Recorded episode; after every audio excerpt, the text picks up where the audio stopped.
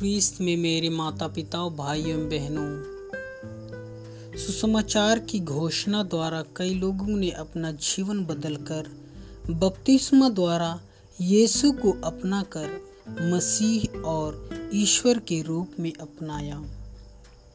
आज के दोनों पाठों में हम विश्वास के बारे में सुनते हैं। पहले पाठ में फिलिप और इथोपियाई खोजा के बीच में एक वार्तालाप हुआ, जिसमें फिलिप ने इथोपियाई को इस तरह समझाया, जो प्रभु यीशु पर आधारित है। उस इथोपियाई ने तुरंत उस पर विश्वास किया और बपतिस्मा ग्रहण करके एक अच्छा ख्रिस्ती बन गया। आज के सुसमाचार में हम सुनते हैं, जहाँ प्रभु यीशु हमसे कहते हैं, जो उसमें विश्वास करता है, उसे अनंत जीवन प्राप्त होगा। स्वर्ग से उतरी हुई जीवन की रोटी मैं हूँ। यदि कोई वह रोटी खाएगा तो वह सदा जीवित रहेगा। जो रोटी मैं दूँगा, वह संसार के जीवन के लिए अर्पित मेरा मांस है।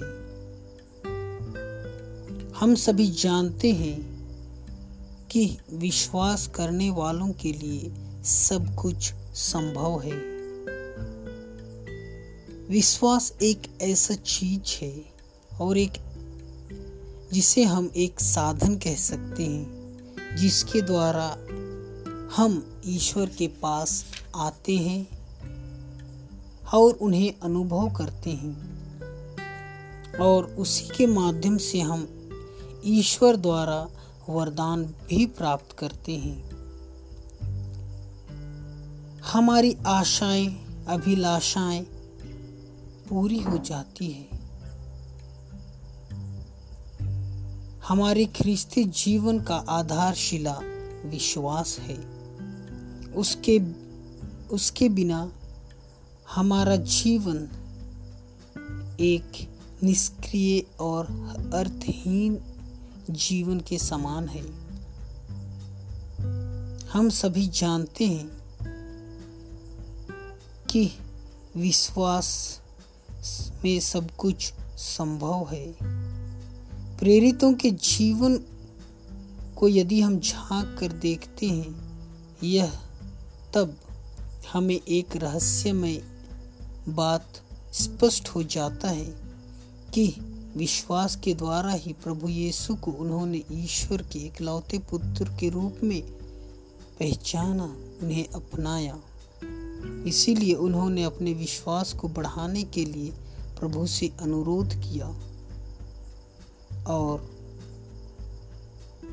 यीशु ने उनमें विश्वास जगाया।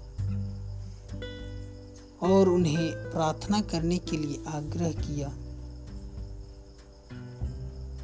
तो आइए प्यारे भाइयों, बहनों, हम भी शिष्यों के समान प्रभु यीशु में अपना संपूर्ण जीवन समर्पित करते हुए पूर्ण भरोसा और विश्वास करें। आमीन।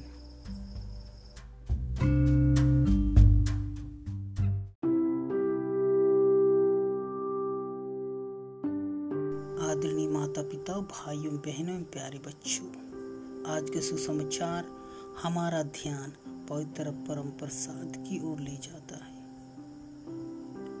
हम जानते हैं कि परम प्रसाद में कोई और नहीं, बल्कि स्वयं यीशु विद्यमान है। यीशु हमसे कहते हैं कि जब तक तुम मेरा मांस नहीं खाओगे और मेरा रक्त नहीं पियोगे, तुम्हें जीवन प्राप्त नहीं होगा।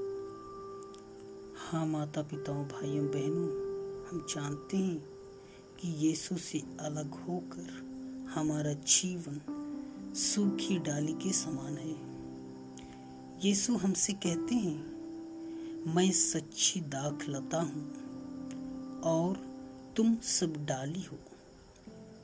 जिस तरह दाख लता में रहे बिना डाली स्वयं नहीं फल सकती, उसी तरह मुझमें रहे बिना तुम भी फल नहीं सकते। हमारे जीवन को यीशु के साथ संयुक्त करने की आवश्यकता है और हमें उनसे संयुक्त होना आवश्यक है। जिस तरह यीशु को पिता ईश्वर से जीवन मिलता है, ठीक उसी तरह यीशु को ग्रहण, जो यीशु को ग्रहण करता है और उसके साथ जुड़ा रहता है। उसे यीशु के से जीवन मिलता है। हम जानते हैं माता पिता भाइयों, बहनों, कि पिता ईश्वर और यीशु ख्रीस्त में कितना गहरा संबंध है। हमारा संबंध भी यीशु के साथ वैसा ही होना चाहिए। परम प्रसाद को अपने जीवन में महत्वपूर्ण जगह देना, उसे योग्य रीति से ग्रहण करना हर एक रिश्ते का परम कर्तव्य है। जब तक हम परम प्रसाद के महत्व को नहीं समझेंगे, जब तक हम उसे योग्य रीति से ग्रहण नहीं करेंगे, तब तक हमें यीशु का जीवन प्राप्त नहीं होगा। हम यीशु से अलग ही रहेंगे। यीशु से दूर रहकर हमारा जीवन निराशमाय होगा।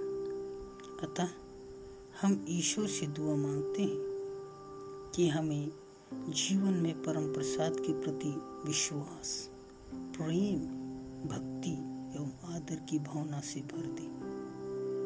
हाँ प्यारे माता पिता भाइयों, बहनों, प्यारे दोस्तों, हम जानते हैं कि इस लॉकडाउन में हमारा मन विचलित है।